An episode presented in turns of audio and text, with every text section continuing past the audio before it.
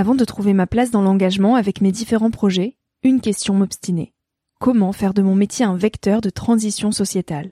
Comment avoir un impact et faire ma part au quotidien?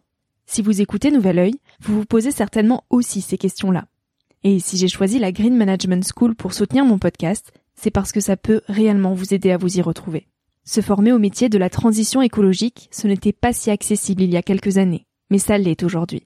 Ça l'est tellement que l'on ne sait plus qui croire, quelle formation entreprendre, ni ce que ça vaut. Alors j'ai fait les recherches pour vous, et j'ai trouvé l'école que j'aurais tant aimé faire il y a quelques années, quand j'étais paumée. Des cours approfondis sur le climat, la biodiversité, l'agronomie, la géopolitique, mais aussi sur les modèles économiques vertueux, le tout dispensé par des spécialistes et des personnalités inspirantes. Créer un autre lendemain que celui qui s'annonce, c'est leur mantra, et derrière cette idée, la mission de Green Management School est de former de nouveaux managers capables de transformer les entreprises et les organisations de l'intérieur. Toutes les informations sont en description. Merci à Green Management School de croire en nouvel œil en soutenant cette saison de podcast. Tout de suite, place à un nouvel épisode.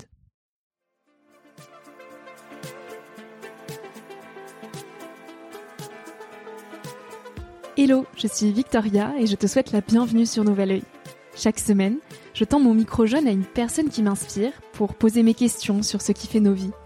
À travers le parcours audacieux de mes invités, je questionne la confiance en soi, l'écologie, le sens d'une vie, l'amour, la liberté, bref, autant de sujets qui traduisent un monde qui bouge et qui rythme nos vies. Alors je t'invite à emprunter un nouvel œil pour regarder le monde sous un autre angle, pour te recentrer sur ce qui est essentiel et sur qui tu es pour t'aider à trouver ton chemin et surtout à oser.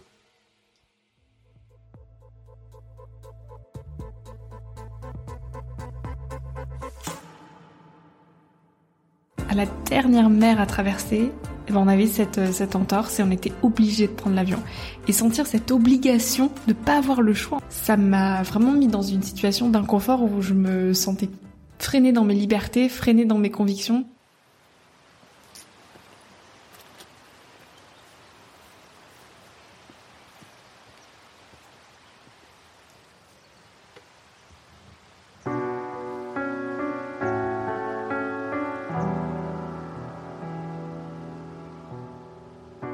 Hello, j'espère que tu vas bien. Bon, il est 21h06, je me suis dit que si je prenais pas le temps ce soir d'enregistrer ce récit de voyage, je ne le ferai jamais, parce que le temps file et c'est vrai que c'est beaucoup plus compliqué que je l'imaginais euh, avant de me lancer dans ces récits d'aventure, de trouver le temps pour le faire, parce qu'on est tellement pris dans nos journées et on rencontre tellement de personnes, on est tellement tout le temps dans le mouvement, que d'arriver à trouver le bon moment au bon endroit pour enregistrer, c'est pas évident. Et, et du coup, ben, je pense que ces moments, il faut se les imposer. Et là, je me suis dit, ok, Victoria, maintenant tu le fais parce que sinon tu vas toujours procrastiner et en fait, il y aura jamais de bon moment au bon endroit. Donc ça résonne peut-être un petit peu parce que je suis dans une chambre qui est vide et qu'il est 21h. Mais il y a tellement de choses à dire et il s'est passé tellement de choses en quelques semaines qu'il fallait faire un petit point d'étape. Donc ça y est, on est arrivé en Inde. Pas de la manière dont on aurait espéré, mais on est arrivé en Inde. Bah let's go, hein, on va commencer. Hein. Comment on est arrivé en Inde? En avion. Voilà, super, youhou. Ce qu'on évitait au maximum est finalement arrivé. C'était inévitable, en fait on est resté bloqué à Oman. Pour tout vous dire, cette traversée de la mer d'Arabie, elle nous faisait peur même avant de partir parce qu'on trouvait très peu d'informations sur internet à ce sujet de, voyageurs qui avaient euh, qui avaient réussi à traverser.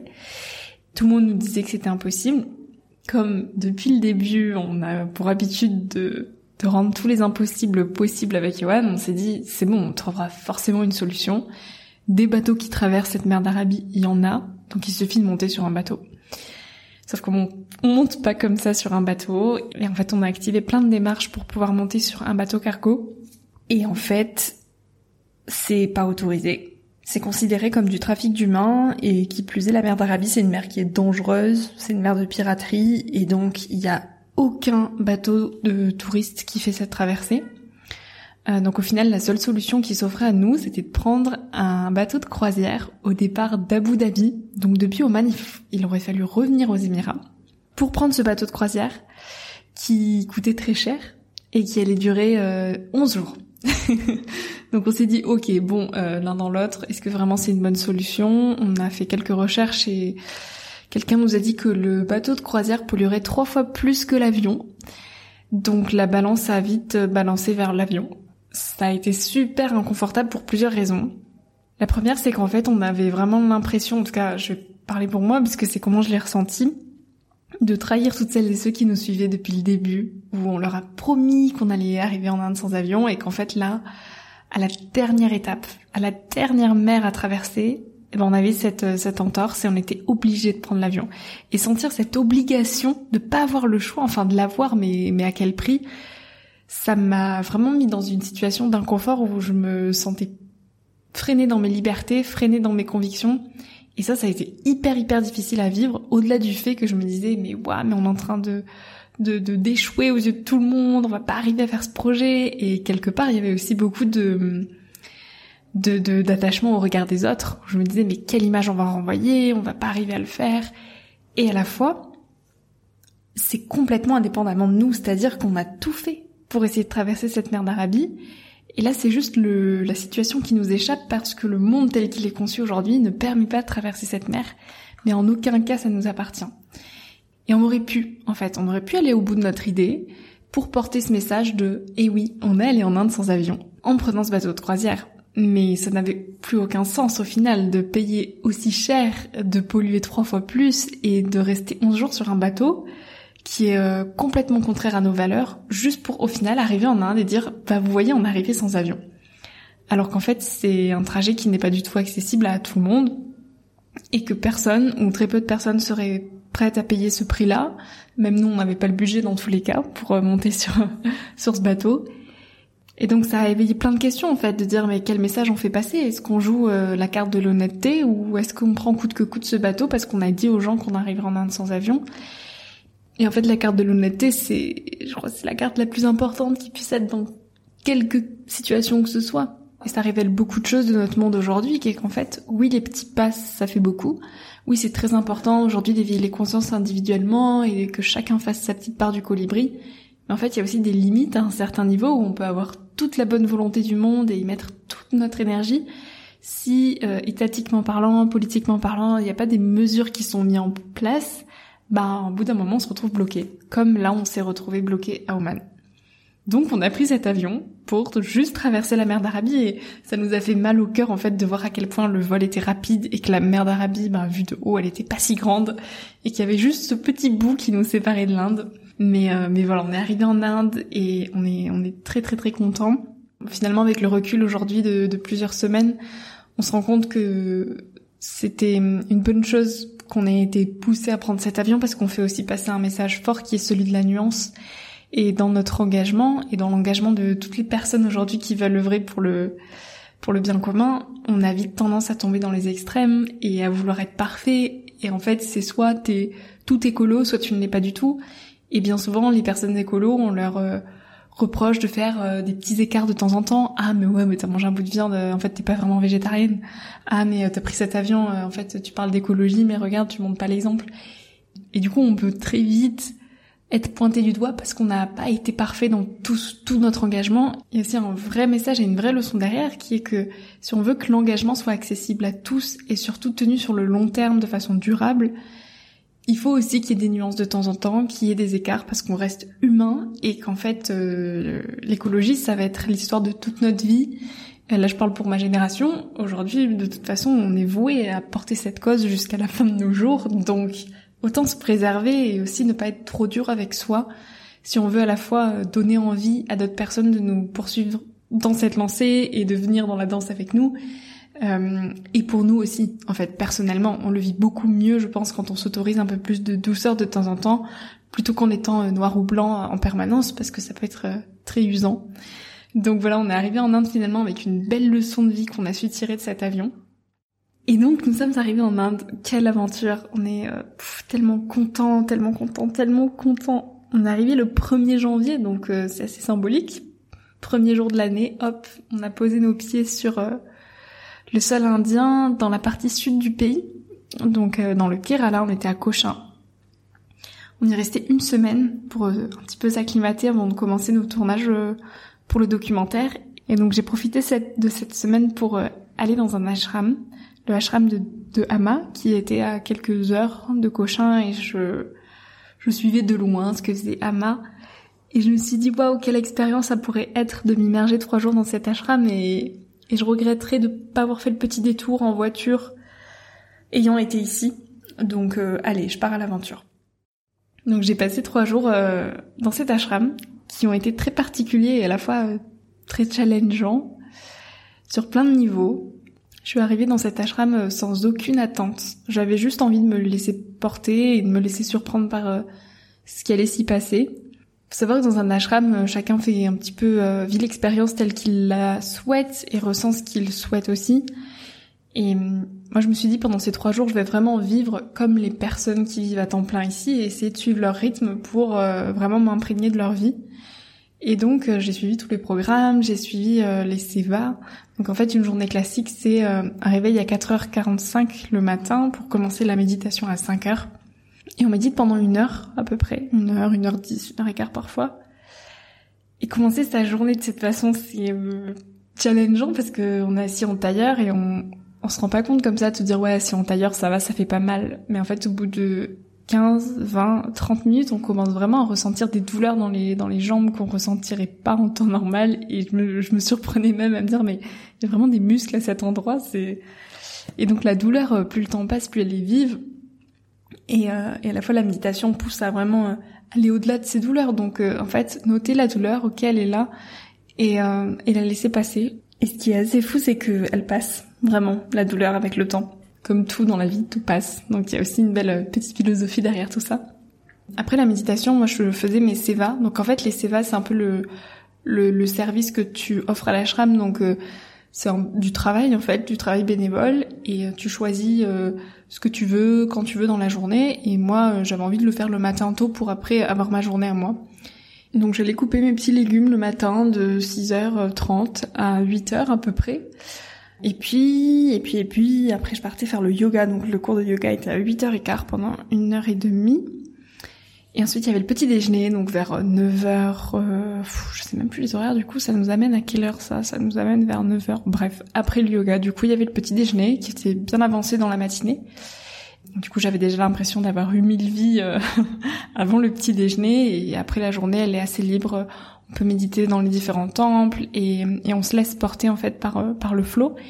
Et donc moi pour le coup j'avais zéro attente sur euh, sur ce qui allait se passer et c'est incroyable parce que j'ai toujours fait la bonne rencontre au bon moment, la bonne personne qui venait me dire le message que j'avais besoin d'entendre.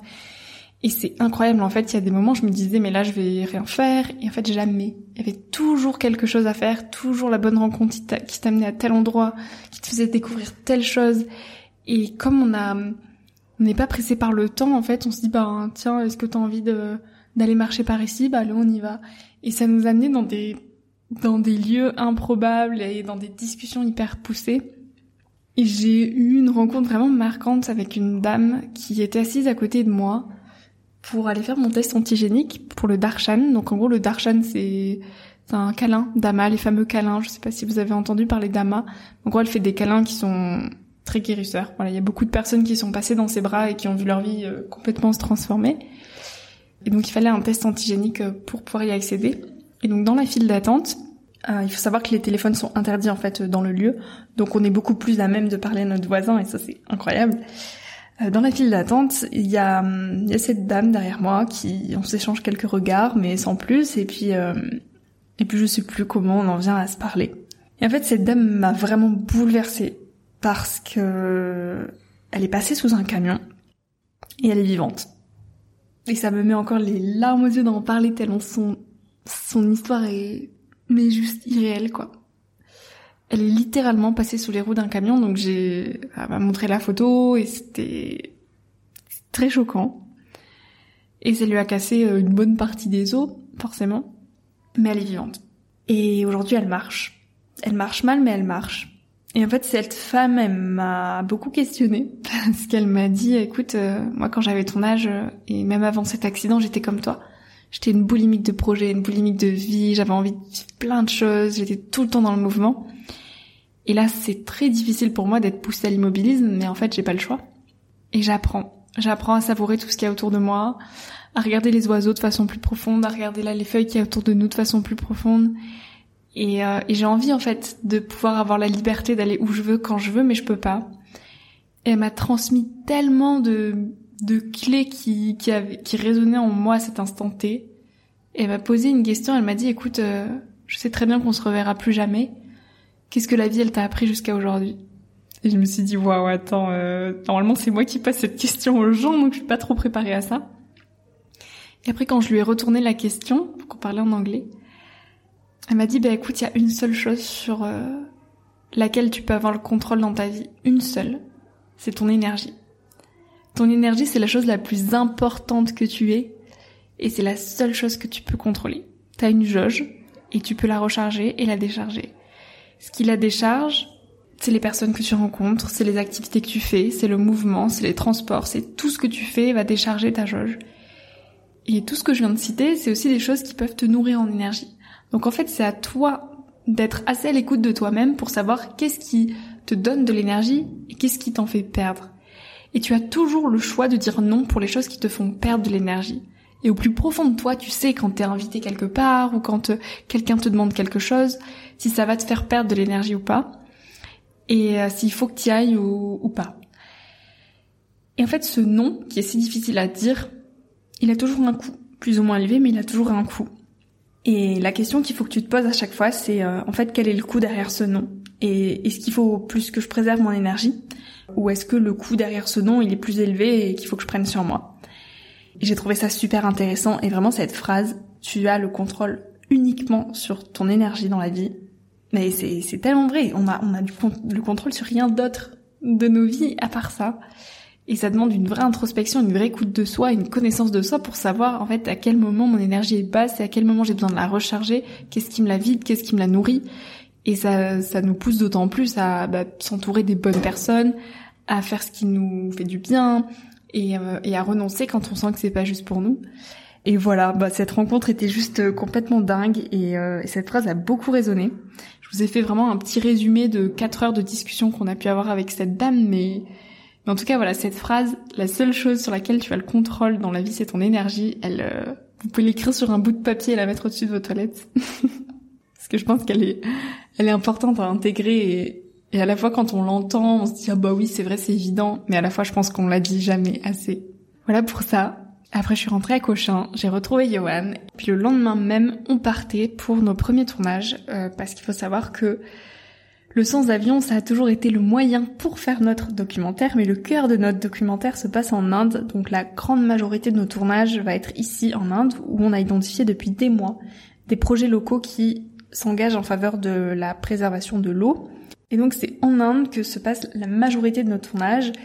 Et donc là, on va avoir un mois et demi euh, très intense où on va enchaîner les tournages et rencontrer ces fameuses personnes avec qui on échange depuis des mois et qu'on a très très très hâte de rencontrer. Donc euh, les tournages là commencent dès cette semaine. On va dormir chez les habitants, on va faire beaucoup de trajets parce que l'Inde c'est immense et en fait on va vraiment traverser le pays euh, du, du sud au nord jusqu'à Shimla, la fameuse ville Shimla, d'où le nom du documentaire et ça sera a priori la dernière ville indienne euh, qu'on va documenter. Donc on est super heureux et excité aussi de, de, rentrer dans le dur maintenant du sujet après trois mois sur la route. Et euh, ça nous a bien épuisé de, de mettre une croix sur l'avion depuis la France pour traverser tous ces pays. À la fois c'était très très très très enrichissant et c'est incroyable tout ce que ça nous a apporté et tout ce qu'on a pu aussi documenter sur la route. Et à la fois euh, c'est vrai que c'est épuisant. En vrai, il faut le dire, c'est de toujours s'adapter à différentes cultures, à différentes villes, à différents environnements, de changer tout le temps de lit, de pas avoir de, de routine. L'air de rien, il y a quelques petites routines qui, qui font quand même du bien d'avoir où qu'on soit. Mais ça y est, on est arrivé en Inde, on l'a fait de la manière dont il fallait qu'on le fasse. Ça c'est fait. Et on est super heureux d'être enfin en Inde, de pouvoir commencer les tournages et toutes ces rencontres. Et du coup, ça me tenait à cœur de prendre un moment euh, pour faire ce petit point d'étape avant de rentrer dans le du sujet parce que je vais certainement manquer encore plus de temps dans les prochaines semaines. Je vais faire mon maximum pour essayer aussi voilà de poser le micro où que je sois et de me dire ok même si c'est pas parfait euh, mieux vaut un que zéro donc vas-y lance le micro et, euh, et raconte ce qui se passe. Mais toujours un petit exercice, ouais, inconfortable. En tout cas, là, je l'ai fait et euh, je suis heureuse de, de m'être poussée un petit peu à le faire. Et pour conclure, je vais vous parler quand même un petit peu du retour parce que on a envie de prendre notre revanche. et on aimerait au maximum pouvoir rentrer sans avion aussi. Même si ça s'avère être également très compliqué parce que il hum, n'y a pas mille solutions, étant donné qu'on évite l'Iran. On évite l'Iran pour des questions de sécurité. Euh, ça nous enlèverait une énorme épine dans le pied de traverser l'Iran. En fait, on aurait juste à remonter le Pakistan, puis l'Iran, puis rejoindre la Turquie et remonter l'Europe. Et euh, ça serait assez rapide. Enfin, rapide, tout est relatif, mais en tout cas, c'est la solution la plus directe. Mais on évite l'Iran. Et donc là, pour le retour, ce qu'il nous reste comme option, c'est de passer par la Chine pour attraper le transsibérien et de traverser toute la Russie en transsibérien et après rejoindre l'Europe. Pour rejoindre la Chine depuis l'Inde, c'est assez compliqué. Euh, il y a deux frontières possibles. Celle du Pakistan ou celle du Tibet, Népal slash Tibet. Et la frontière pakistanaise est fermée sur les dates où on souhaite y passer puisque c'est l'hiver et c'est une des frontières les plus hautes du monde, donc à plus de 4000 mètres d'altitude et donc les routes sont fermées. Donc, l'option pakistanaise, on met une croix dessus. Il reste l'option Népal slash Tibet, qui est au final la seule option qu'on ait aujourd'hui.